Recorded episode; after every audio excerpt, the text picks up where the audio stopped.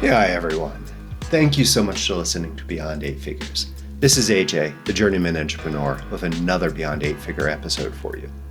On the show, we talk with top entrepreneurs about the realities of building an eight figure business, what success really means to them, and hear from them about some of their winning strategies and tactics. Tune in to each episode to learn how to grow your business beyond 10 million and, more importantly, create your own personal legacy.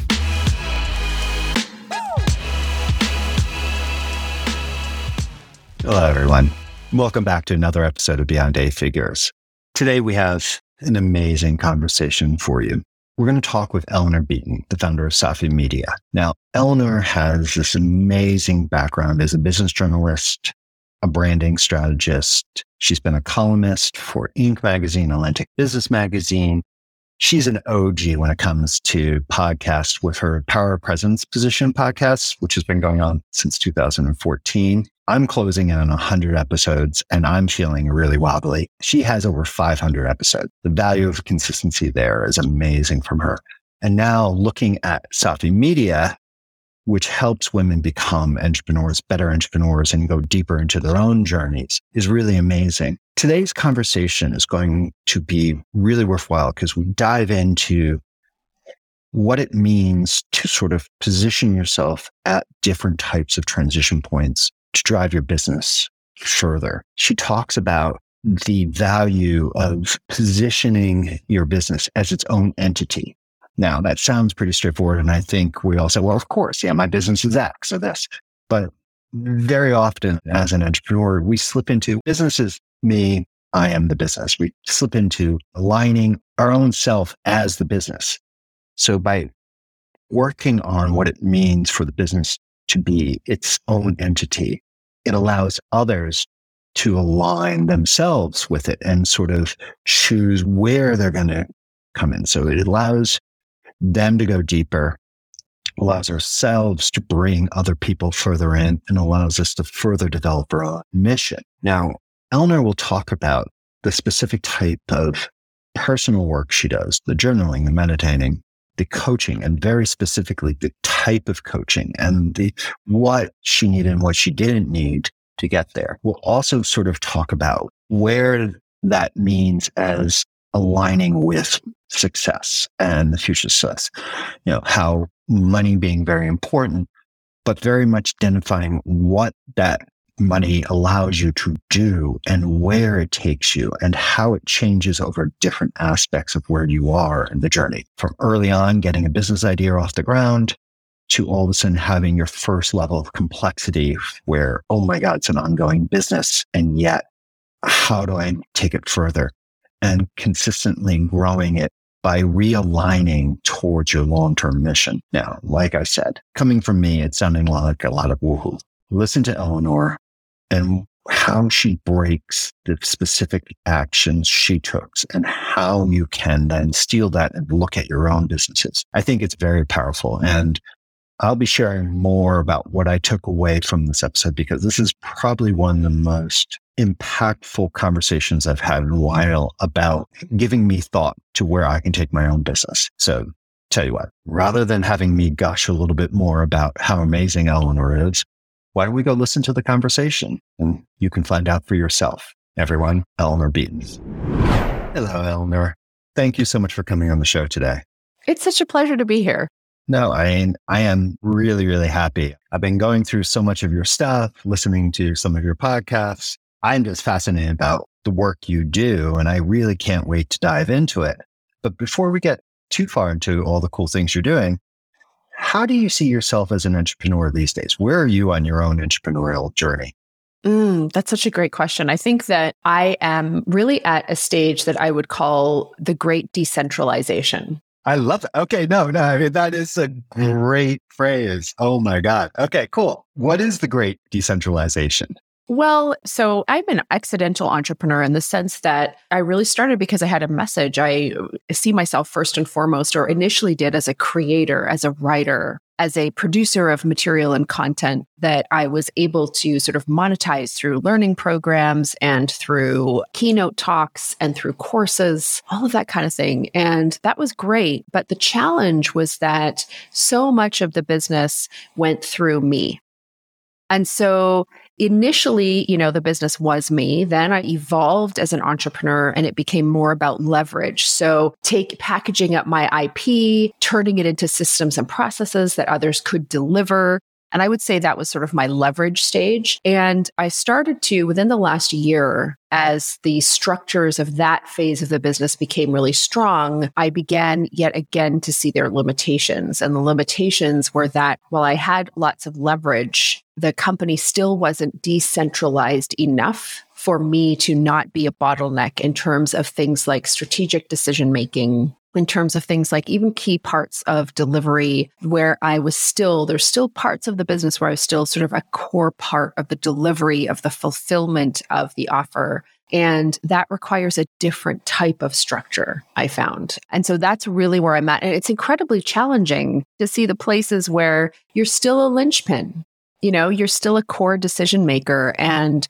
you're trying to figure out how do I make sure that the team is equipped to be able to do this in my stead? How do I identify the places where I really belong and really make an impact? Because I've tried to pull back too much in places and that's not helpful either. So that's I say I would say where I'm at in my journey now there's so much. I mean, I think a lot of times people listen and they're like, oh, yeah, I started, you know, putting systems in process. And people are like, oh, that's nice. It's like, no, it isn't. It is this process that one, it is the evaluation of your own ego and sort of this, you know, moving yourself out of it. And I've had so much difficulty in my own past. But two, it's the things you just get so used to doing, the muscle memory, the repetitions, to then have it be a system is so much work, and especially to have it running smoothly. That just hats off because that is so much work and time and consistency of message. Yeah, consistency of this is what we're doing. This is why we're doing this. And again, okay, that's nice, but this is what we're doing. You know what? You're so right. Like, it's interesting. I started to notice that at the end of the day, I was super dehydrated. And I realized, oh, it's because I am doing so much communication so much communication. This is what we're doing. This is why. This is where we're going. This is the transformation we're trying to make. You know, this is where it's challenging. So you're just, there's like the, this massive communication around the parallel journey of where the company is going. And that's a very much internal kind of conversation as well, sometimes as with your customers and clients. Let's dive in because this, I think, not to keep going meta on you, but this is also something where a lot of times people hear like, oh, communication. And then it's like, well, how? So when you're talking about all this communication you're doing, are you doing team meetings? Are these looms? Are these writings? What are some of the ways that you're spending all this time communicating so you can create this consistency and develop out? One of the big challenges in decentralizing, you know, in, in this, in my particular phase of my entrepreneurial journey is you're moving from a place where you're not just asking people to implement your vision or implement your strategies. I'm actually asking new people in many ways to be in charge of profit and loss. And I can remember like when I was a coach, you know, back in the day, I used to coach a lot of women executives. And the key thing I would always say is you need to get into an operational role where you have a P&L, you're responsible for it, because that's what really like you can tell the difference between somebody who has had that kind of responsibility and somebody who doesn't. There's a grittiness and it's where everything comes together to make the business work. And true decentralization happens when the entrepreneur is no longer the only person who has responsibility for the P&L. So that's what we've I've been trying to implement. That's not easy to do. And as you know, in an entrepreneurial company, like 12 month plans don't really work because it's so we all love we would love for them but that's the big secret. They don't work. Like we're we're so dynamic. So we implemented scrum And Scrum is what's tip it's like a, a style of project management. Yeah, it's typically used in tech. And so that was really helpful and it shifted how we communicated. So we have the Scrum teams, they meet daily. So we have two different Scrum teams. They meet every single day to go through where they're at with respect to the project. We have two 20 minute team meetings per week. And, you know, I'm definitely on the two team meetings. I'm on some of the Scrum meetings. And at each of those, like my role is to continue to talk about, and it will be things like, hey, remember where we're going remember where we're going here. Remember that this links into this project so that the team may be in the details, but I'm constantly talking about how that connects to the larger vision. So that are those are a couple practical ways in which I'm doing a lot of communicating. Agile Scrum structure, you know, the coaching, you know, so that bottom up type of approach. That's a whole deep, deep dive. It's fascinating. And it's so often I see people implement parts of it and they get frustrated because it gets wonky or things drop through. And once again, it's a very simple process that needs consistency and structure to be able to succeed, kind of get there.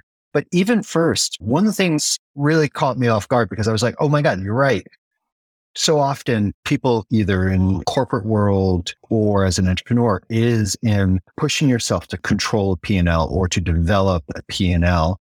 Yet I know I had my own weaknesses and I talk with so many entrepreneurs who are in this, what I call this first big great transition, that 1 million to like two and a half million, where all of a sudden it's like, yay, we have a business. Wait, it's more complex. You think it's going to be like the best thing. No, you know, you have money now. Yay. But all of a sudden it's like there are so many more moving parts. I got very lucky. I remember in the company, last company that I sold, because I had two people and then a third person sort of joined them that pushed and almost demanded from me P&L responsibility. So I was like, oh God, thank you. But I know I've always found it hard to encourage employees to take that on. And I'm talking to a lot of entrepreneurs are like, I want people to take it on, but I don't want to tell them. How do you help people sort of develop that type of ownership amongst their team? Because that's a huge thing that I think a lot of entrepreneurs struggle with. You know, I think that one of the core things has actually been to develop a relationship with the spirit of your business itself. And a lot of my thinking around this has actually been informed by a woman named Hiro Boga. So if you're interested in what I'm saying, you can go check out her work. She's fascinating. But it's this idea that I think for many entrepreneurs, and this is not new, we understand that very often we'll, we'll think about the business as our baby. But the reality is, I don't think we actually think about the business as our baby. I think we think about the business as ourselves. So, who we are is very much embedded with the business itself. And when that is fused so tightly together, there's no room for others to truly bring their gifts independently. And so they just become, it becomes like this Henry Ford style management, which is like there's a superior leader and then there's a bunch of doers. And then Peter Drucker came around around and Andy Grove from Intel, who really started to see that when you're working with knowledge workers, which I think so many of your listeners are, that there has to be space for them to bring their genius and to feel a sense of agency in the growth of the company. But when the company is you, it's very disconcerting. And I was really feeling that. And I realized that in order to take my company to the next level, it wasn't simply about systems and processes. It was about my ability to truly trust people. And a part of that meant that I had to separate myself from the business and I had to start developing a relationship with the spirit of the business itself. And this sounds crazy, but bear with me. Like anything that people create, so a creation, whether it's a book, a piece of music, a movie, it's created and then it has its own energy and spirit that is separate from the person who created it. And businesses are the same. And I think so often we don't think about them as what they are, which is a living, breathing organism, you know? And so for me, I had to first develop a relationship with the business that was separate from myself. I had to be able to really see both, see how we worked together, and then ask my team to develop a relationship with this business as well. that was separate from their relationship with me. So this was like a, honestly, this was like a six month process because without it, I just felt like it was like a series of rather empty and transactional systems and processes versus something that was a true ecosystem, which is what I think a healthy business is. Yeah. And it's funny because it ties back very much to what I've seen a lot in the show and in going through your material. I think you promote very much with your clients is this development of this mission led piece. But I think so often I know in my past, before I started speaking to so many amazing entrepreneurs like yourself, that I always felt like developing mission was this like, yeah, yeah, yeah, yeah. You know, it exists. You know, there's a few people doing it really well, but most of the time it's something on paper. It's this thing that you're pitched, you're sold to kind of do these mission statements and you have this thing. And then they just kind of sit in binders. How many companies people work for that it's like, okay, and this has anything to do with my daily life. But I like how you talked about it's a six month process because you have to walk into it. You have to sort of incrementally sort of engage in it. And you took it back even further back into what is your relationship to the company? Because if you can't even have that relationship, you can't even engage then with what the potential mission is. So, wow, I like that very much. And that's a great way to think about it, you know, for other people. It's like, it's a little bit. So I got married to my husband. We've been married for like 20 years. So we were young when we got married, but I can remember getting married as a very young person. There was a period early in the marriage where we just kind of became one person. And I think this can be, this is very common in partnerships and in couples that you become like one person. You do everything together. You don't really have boundaries necessarily. If they're mad, you're mad.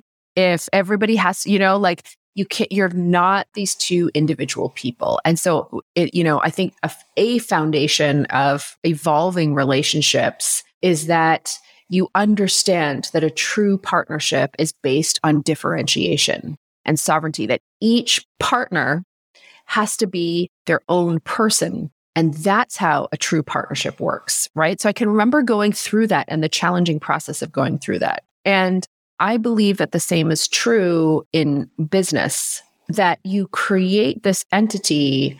And initially, it's like giving birth. It's part of you. It grows inside you. It's a part of who you are. But to really allow the business to become what it's capable of becoming, you have to begin that process of differentiation. Who am I? and what do I want and who is my business and what does it want and how do I actually partner with it? And I think that that for me has been a powerful lens through which to look at the development of the business. That is powerful because no, I fully agree with your earlier statement. So often, yeah, the business is us. We are the business. Because I know with my last business, that was definitely something I would be asked, How are you doing? And I'd be talking about the company. It'd be like, it's like, so how are you feeling? Well, you know, we had a really good quarter. You know, we closed a couple things, but all right, someone left. I'm like, okay, wait, that's so yeah, coming in and just that talk about when you're trying to engage an audience, how to develop your avatar, how to develop, yeah, how to make it more living. Any good storytelling is like, well, who's your audience? So it's a great concept because the more you make the business its own self, the more it can actually create its own values, its own stuff, and not be beholden thing. So moving towards the great decentralization. And we don't even have a, you know, a token in sight or an AI generator in sight, which was where I first thought you were going way, way back in the point. But wow, you know, that is really cool. And those are like three. All right. I'm definitely to play around. Like, how do you identify the company as its own not self, because I think too often that also happens, you know, and when we look at society too much with businesses being individual or you know, personalities versus values. But yeah, how to make it its own entity? I mean, once again, sounds simple in the telling and in the day to day movement of trying to get everything done. Very, very complex and very, you know, a lot of work because of the consistency and that value you have to add into it. That's great. Since you just gave us some things that we can all look at and that you suggest that you went through, What is it you're working on nowadays for yourself to become a better entrepreneur or to be the best entrepreneur you think you can be? Oh, yeah. Sometimes I feel like, what aren't I working on? to be you know, this is interesting. I think one of the big things that I've been really working on myself to be a better entrepreneur is so if it gets back to this idea of mission. So our whole business exists to advance a mission and and the big so the vision really is to advance a model of economic growth that nourishes the planet one woman owned business at a time. And it's this idea that for so long economic development and economic growth has actually been very much linked to a lack of sustainability. And that's what we really believe that small businesses are a, a powerful microcosm to prove that you can have both. And so everything that we do is reverse engineered from that mission and that vision.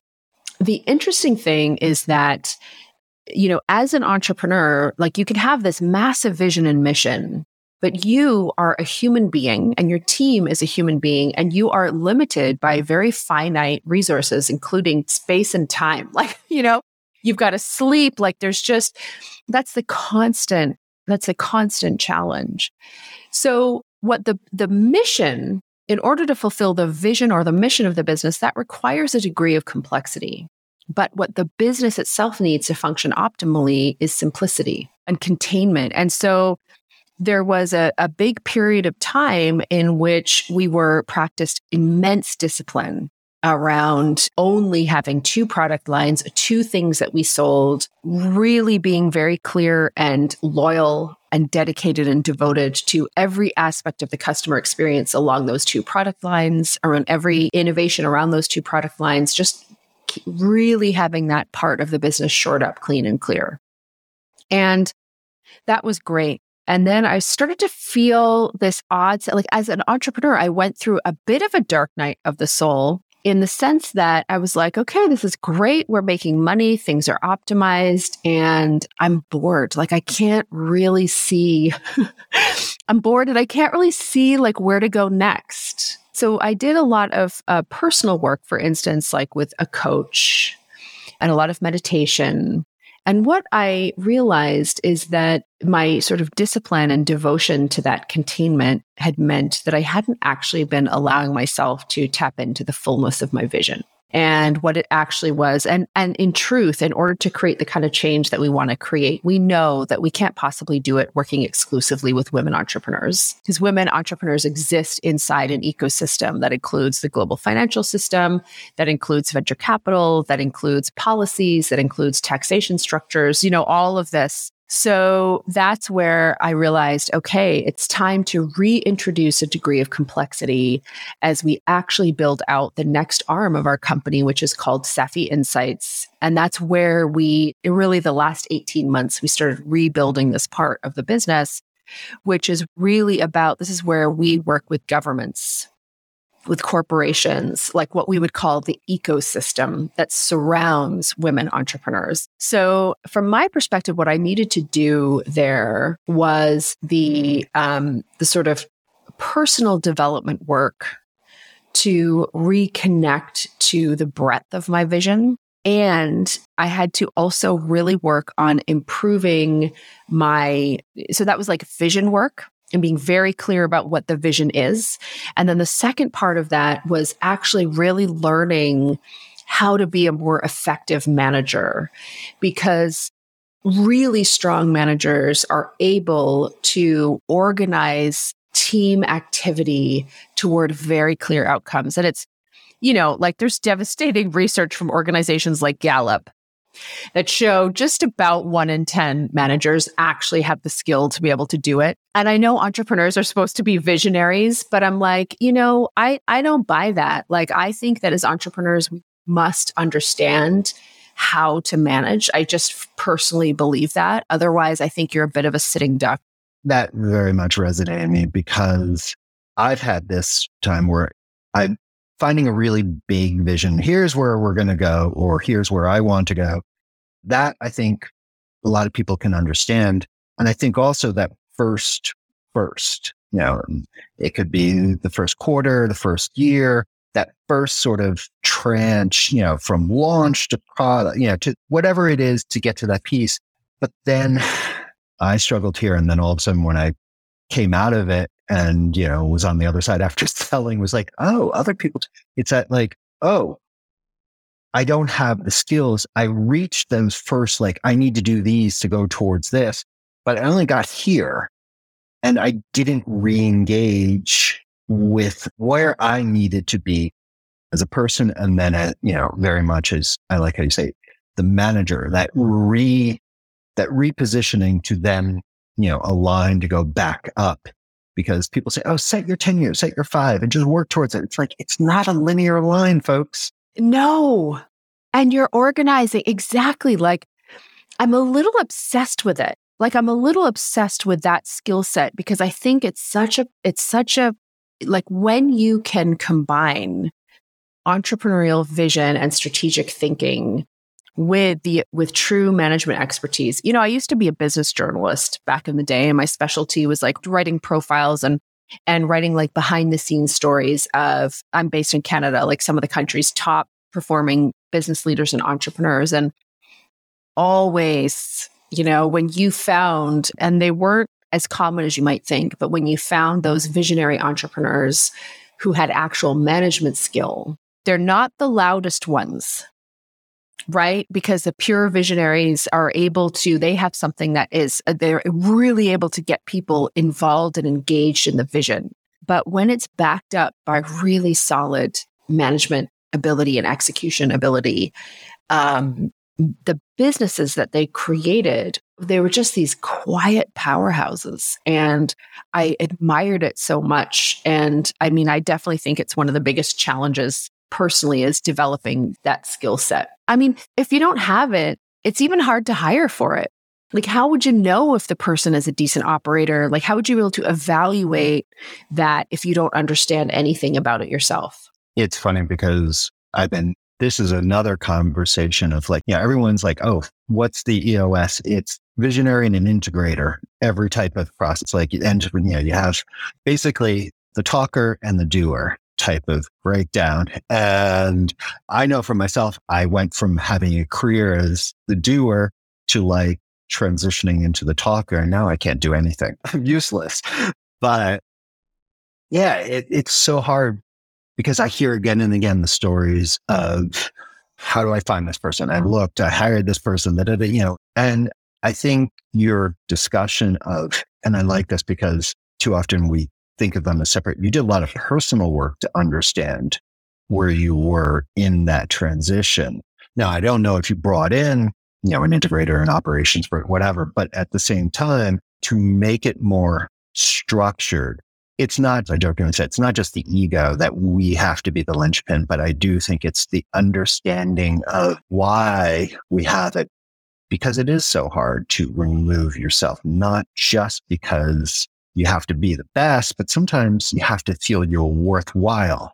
I know one really successful, uh, he has a SaaS company. So if I say too much, he'll send me a bad tweet, but, um, he's at this level, successful, bootstrapped, 75% margins, growing at that nice level. And has all of a sudden hit where he's making more money than he ever thought he could possibly in his life.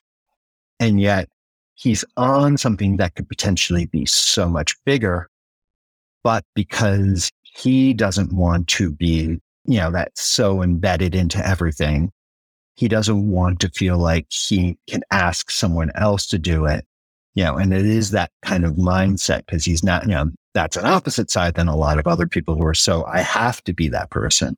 But it is that like working on yourself is such. Well, and it's also like when I was a kid, I would play this game. And the game was who would you take? Like, who would be on your team if, zo- if a zombie apocalypse happened? You know, who would be on your team? And what your friend is going through is a little bit like that. Like, who, you know, it's not just like these little chores. It's who can you actually rely on who has the skill set, the capacity, the dedication to really be able to bring this stuff together. And those people are rare. It's a, it is a difficult, it's such a prized skill set, but it's rare. And I think it's also just that other thing where he won't feel embarrassed about his level. because without going too far into it, I think there may be where, you know, he has this puppy that poops gold from an old, old VC joke. And yet he's embarrassed about his, I believe this is me going into it, you know, and it's like, no, you have this. And, you know, it's so often, you know, entrepreneurs have this thing where it's like, well, you know, I'm not perfect. So therefore I can't expect anyone else to be. And it's like, oh, if it's not too private, what are were the things you did to work on yourself for specifically that transition? You know, what you know, you talked about meditation, you talked about journaling. Was there any structure to it? Yes. Okay. So, um, and and to that point, you know, th- with this um, entrepreneur th- whose unsanctioned story we're, we're discussing, because in some ways he's all of us a little bit like without the not not necessarily with the puppy part like but you know to a degree he's kind of all of us and so i see myself like i see the vulnerability where you've created this thing and when you bring somebody in a good operator who knows what they're doing there's a big part of the entrepreneur who's like is this good enough? You know like and when they see underneath the hood it's like all the places where you just you're doing the best you can you know and so i, I think that that story is all of us. So from my perspective, um, here's what happened. I really went through this phase where I had this feeling that I was subconsciously kind of blocking the fullness of the success I thought that I was capable of experiencing. And the ways that it would come up would be sometimes I would feel irritated when um, customers or clients completed their work with us. Sometimes I would feel unnecessarily triggered by competition. And I just, you know, it, so there would be an, things that would happen over the course of a week that would make me feel small and annoyed. And I was like, this doesn't make sense, you know? And so I would be in that vibe and then it would make me feel vulnerable and defensive. And I was like, that's just not a place. I just know that that's not a place to grow from. And it felt unsustainable. So that was like how it started, you know? That's what I was feeling. And I just had the feeling that this was actually impeding my ability to be the kind of leader that could create the kind of results that I wanted to create and finding a place to work on that. So, what I was left with was I don't, you know, I have to be able to work with somebody who understands that I have a substantial business and team, that it's not just straight up woo. I don't need more coaching, actually. I don't need to kind of that's that's actually not what I need. This is something deeper and it felt like it was at the level of like an energetic level or almost at a soul level. So at that point, that's where I really started looking for, you know, somebody who could support me at that level. And that's where I encountered, you know, Hiro Boga, who's a great teacher and writer. And I really, you know, was like, okay, this is it. This is helpful. So that's where I went through that process. And I think, you know, phase one actually was really about understanding the power of wholeness. So you know, you grow up, you have these different experiences. And what happens for most high functioning, high performing people is that we take the best of who we are and we roll with that. And we just try to ignore the quote unquote worst of who we are. So the person who feels a little vulnerable if, if customers or clients leave, which is a very normal thing, by the way, you know, who feels a little triggered by your competitor and seeing competitors, even if you're very proud of your work, will sometimes make you feel a little bit less than. You know, all these things that even feel super vulnerable to, you know, to talk about right now. But what was happening is I was just kind of like, oh, forget about that stuff. Let's change the thought.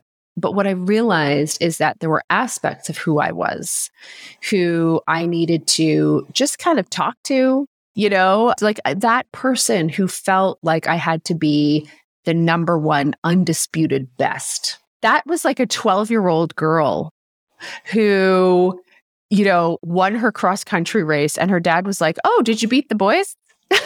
just a ch- teasing, a teasing offhand remark. But that was the person who was sort of running the show. And so what happens is you're trying to fulfill this extraordinary mission with like if you imagine because i think you know we are not just one self but a community of selves like the person we are today represents a number of different iterations of who we've been and those people don't just go away they're there and they can be loud and noisy. And I think when you think about it, that's what, you know, I started to realize, oh, of course, like that, that's where these things are coming from. Cause intellectually, I would understand. Look, it's healthy to have competitors. And this is a great thing. Why is this irritating me so much? So I think that first phase was really wholeness. And what that allowed was for me to no longer feel like I had to deny certain aspects or, or ignore certain parts of who I was, but I could actually bring my whole self. And that immediately increased as I worked. Well, I say immediately, but this happened over a period of time. Once I really understood what this meant on a deep level, what happened was I had access to a lot more power. I had access to a lot more presence. I had access to a lot more, like I was, I was working at full strength and stuff just didn't bother me. So I just didn't get distracted. That was one major milestone in that personal work. I like that. I think for me, those moments, not that I've done anything as powerful as sort of the amount of awareness work you did. But for me, it's sort of like all of a sudden something that has felt complicated or eh, to go after or to work on or, you know, develop and go through all of a sudden just seems okay, that's fine. I can do this. And, you know, for me, those are those moments where the type of efforts, you know, or directionally those types of efforts for me have led to like, why did I find this so crazy? All of a sudden now it's yeah, that is really a great thing. You jokingly said, you know, that movement towards creating businesses itself. We've talked about the different things you do to kind of work on your own capabilities to then create this consistent message and create this great decentralization. What do you look at to define your success as an entrepreneur separate from the coaching, from the pocket, you know, from all this amazing business you're working on? Oh, yeah. So I think the number one thing that I use to measure my success as an entrepreneur is the degree to which I am fulfilling my purpose, my personal purpose, which I think is really to transform the culture of business and economic growth in a way that is actually sustainable. You know, like just take a look at the news we have uh, even just things like looking at climate change, you know, the types of weather anomalies that we're seeing. And my mother is from the Fiji Islands in the South Pacific. And, you know, what's happening, it's countries that are on the ocean at sea level. Like we're seeing, we're in the process of a, a major shift. You know, the World Wildlife Fund says that they are predicting catastrophic extinctions, you know? And so I have hope that we can use economic growth and business to be able to align personal interest with planetary interest. They've been kind of more at loggerheads so far. That's my personal mission. And so I measure my success in this way. Am I creating practical pathways to accomplish a very big, a deep personal mission? That's like really how I look at that and what am I learning? Am I cultivating quality relationships and conversations that are enriching? So that's honestly like how, in addition to, am I making money? You know, or is it, do I have a great team? Do they feel like they belong? Are they well compensated? Those are also things that I look at in terms of develop, like how I measure my own success. I think those are very important because it is, and I've seen and experienced, there is a certain point where, yes, you want more money, but the relative difference or incremental difference of the day to day effort to the day to day reward it's kind of irrelevant once you hit a certain point. Yes, there may be like, okay, if I go down the road, yes, there's a private jet, but being able to travel and live well has always been something that's very important to me. But taking it from, okay, I can do that to the X degree of that, you know, that never really. Like I have a friend, she's banking about 2 million a month personally. She's just like literally that's what she's doing. And, and she loves it because that's a part, you know, I can't help but think that there's a part of what her mission is, which is really around this deep knowledge of how money flows and how it works. But she loves that and is massively motivated by that. And the interesting thing is, like for me, once I hit this certain threshold of well being, I look, I love money. Don't get me wrong. I love making money. I love growing business, but it just, that wasn't actually, it no longer mattered as much as it did before I hit that threshold. I think for many of us, it then becomes a question of the fuel. Money changes into a concept of what can it allow you to do? And as you talk about, you know, having this deeper sense, this more alignment to who you are, then allows you, you know, once again, to push further into the great decentralization because while it seems so logical and seems so common sense, it is hard and it's it's kind of like I know my experience. There was so much going through different transitions in my previous business career. I was just like, it's good enough. And without that further guidance, this further, I want to achieve that, that you have, I think so much, so many of us get to that kind of like, and it doesn't always, you know, it may be just a couple of days, but that like, okay, you're right. All right. But oh, yes, where's the North Star? I mean, there's North Star, you know, there, so many different efforts, structures, etc., have their concept of like, okay, define this and use that. And the reason it's so important is there's so often you're just like, oh, it's good or I'm okay. By having that deeper alignment, you can push yourself to go, okay, yes, I will do the X more of these calls. I'll make three more calls. I'll have one more conversation. I'll re-edit this document. You know, the re-editing of content. You know, it's amazing just like how difficult it can be and yet how powerful sometimes, not always, but sometimes that just incremental, I'll do it, I'll do it. If you do, gets just directionally correct towards that bigger goal that you're talking about. I love that. I mean, I love that you're doing that because it really does hit so much of what a typical journey struggle. We get something, we get lost, we get, and then that way of transition continuing. Do you give yourself in these type of goals? Do you create structure to these goals or are they sort of these qualitative visionary goals? Do you have specifics that you set yourself on them? you know, the smart, the, you know, KPIs. We can OKR structures. we can go down another rabbit hole. yeah, yeah.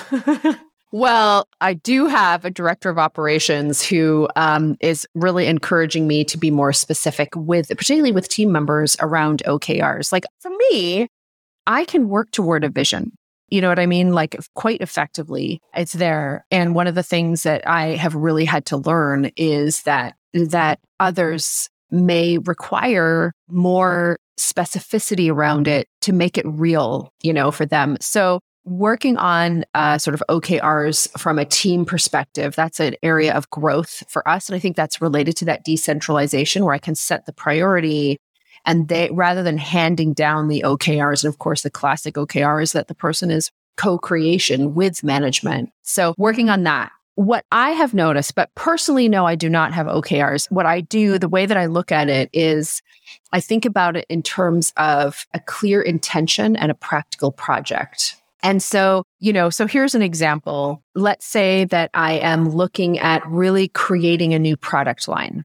And that new product line, you know, that fulfills part of my vision. So I'm going to create a product or product line, i.e., a practical project. And so I might say, I'm going to create this product line and it's going to generate a million in revenue in its first year. One of the things that I noticed is that that actually felt more like a limit than an invitation. So now what I will tend to do is try to be specific, but create invitations rather than finite limits. Like what happens if it's a lot more than a million?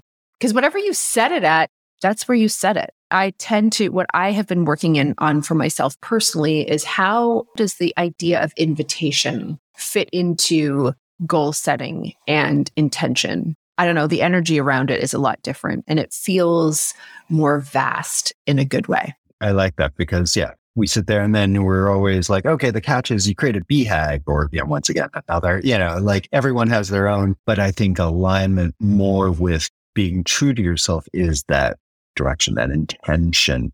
yes, yeah, the letter of the law and the spirit of the law, discuss, you know, type of discussion. It's like, yes, I did it, but that wasn't really what you know. I, I did it, but yeah, versus, oh yeah, you know, I'm either on the scale of achieving what I want to with this type of practical traction of you know that effort. Kind of directionally the way i know i'm correct is because of x y and z dollars whatever the the the metric of you know choice usually. Since we're you're canadian you have dollars too. So uh, but monetary value does tend to be one of the key ones. But it's so interesting this conversation you know like i was thinking about how it's such a quintessentially geeky conversation for entrepreneurs. Like, yeah, I remember hearing that, you know, eh, I can't remember who said this, but he said there's entrepreneurs and civilians. Most of the entrepreneurs that I know, after a certain phase in your development, you are obsessed with what is effective planning? What is the nature of effective planning? What's the nature of directing group effort and action? How does one accomplish outcomes? Like it's something we're all obsessed with because it is an art as well as a science. It's constantly, you know, you have these ideas on how to do it that must constantly be battling the real world. It's riveting. I think there's always this joke beginning practitioner goes to a master and asks, How do you become a master? How do you become enlightened? Whatever your decision of mastery. And it's like, chop wood, carry water. Okay. You know, and then once you become the master, what do you do? Well, chop wood and carry. I think for especially professional, you know, structured profession, lawyers, doctors, XYZ, there is continued learning and there is deeper understanding and there is sort of familiarity and that development of your understanding of what is possible within it. But at the end of the day, you start with that beginning structure with an entrepreneur. It is really you have no beginning point. All you have is this, maybe this ability to create thing, yeah, to create what you wish to see in the world and the various collections of X, Y, Z it to the nth degree skills that are required to do so. And it is that pursuit thereof of like, well, maybe I am this type of, this is why we have so many different types of entrepreneurial efforts, models, journeys, because it's all just, you know, how do we make something exist that didn't exist there? What levers do we pull? What efforts, time, money, and our own blood, sweat, and tears into that equation? Wow, that's a great way of thinking about it.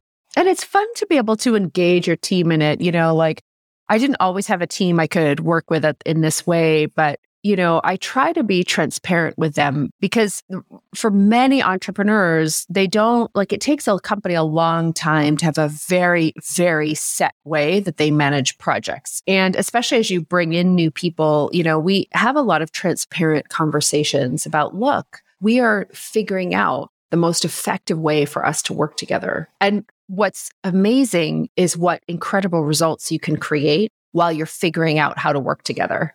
you know what I mean? It's like a, it's just a co- continuously evolving process. I think that is just, I've really learned it is to your point, it's not a set thing. I think it's an evolution, a continuous evolution. Reverse engineering what you've just said. It's like, okay, everyone, look, you're at this transition point you're at. And usually in a lot of business models, it is that first kind of serious brush with seven figures, give or take. Different business models bring you different ways and you have different cost structures and, and all that. But still, that's where the complexity starts. So understanding first where you are in that journey, understanding where you are personally in that journey, being able to then work on articulating what needs to get done then I'm going to write out and sort of this reverse engineer of what you've said, because that is so powerful. You went on this amazing journey. You took in so much, you put in so much effort, and it does allow you to achieve more towards your direction. That type of effort cannot be copied, but it can be stolen, as I always joke, and reinterpreted to the individual entrepreneur's effort. Where are you at this point? What are the things? Who do you have? And the understanding that it isn't all at once. You don't just bring in your operating person. You don't just do it. You may get lucky. There are those people that do that where they are in a similar point on their journey to match with yours. Terrific. But it is this process of integrating along with where that entity of the business is. Everyone in the audience, I will share this because this is really, I love, and I may have been diving through some of your other materials. So I am taking in some other things that you have said along the way and kind of letting that inform sort of how impressed I am with the way you articulate it because it is something that is so simple to articulate, but so hard to replicate. This process as an entrepreneur, it is something that you know, I've hit my head against and I've gotten lucky a couple times to kind of go through it, but not on my own. Yeah, I always say it was sort of like I got surge in the moment and I just surfed it. I got very lucky and oh wait, we're here now. Okay, good. Okay. I got past that. But Eleanor, you know, you talk about this and so much, so much more on your podcast. Would you just, you know, share a little bit about your podcast so the audience can also go check that out too? Yeah, thank you. My show is called Power Presence Position, and it's primarily focused on for women entrepreneurs, where we have conversations and explorations and very practical episodes that really I think, kind of address some of the big growth challenges that entrepreneurs may be facing on their pathway. So that's the show, Power Presence Position. I just produced episode 523. like, I know, I was so impressed. We haven't talked about consistency, but I am OG, literally. I saw that actually. I was looking at, I'm coming up on my 100th, and we're talking about like, oh, how do we make it deeper and how to better position it. And I saw that and I was like, 2014. And then I was like, oh my God. And yeah, you're so long into this. And then I was looking, I was like, oh, you're still on a weekly cadence. And then I saw the total number. I was like, shite. I have a long way to go here. yeah, that's. well, it's interesting because it gives you, it's that depth, you know what I mean? Of like really just kind of getting into the topic and and that's the thing it's got to be a topic that you love and i think for so many of us as entrepreneurs it's not just the business itself i think we're a little obsessed with the learnings and who we become in the process of building these businesses and i think you know when you were talking about it it seems simple to do but it's actually impossible to replicate because we all do it in our own way that's part of the loneliness the challenge and ultimately the why it's such a powerful personal development pathway for us to take. So, yeah. Everyone, we will make sure we have uh, links to her podcast and show notes on our social media. How else can people reach out? How can they learn about coaching, about everything else? What's the best place? So, the best place is to go to safimedia.co and that's S-A-F-I media.co. And you can connect with me on LinkedIn or Instagram. I'm Eleanor Beaton. Great. Well, once again, everything, it's all the show notes. But no, Eleanor, thank you. You've given me personally so much to think about and how to reinterpret and sort of reposition things that I've been sort of bouncing my head against. So thank you very much it. And I know the audience will take much from this. So thank you so much for coming on the show. And I hope to get you back on because this was a great, great conversation. It's my pleasure. This episode of Beyond Eight Figures is over, but your journey as an entrepreneur continues. So if we can help you with anything, please just let us know. And if you like this episode, please share it with someone who might learn from it. Until next time, keep growing and find the joy in your journey. This is AJ, and I'll be talking to you soon. Bye bye.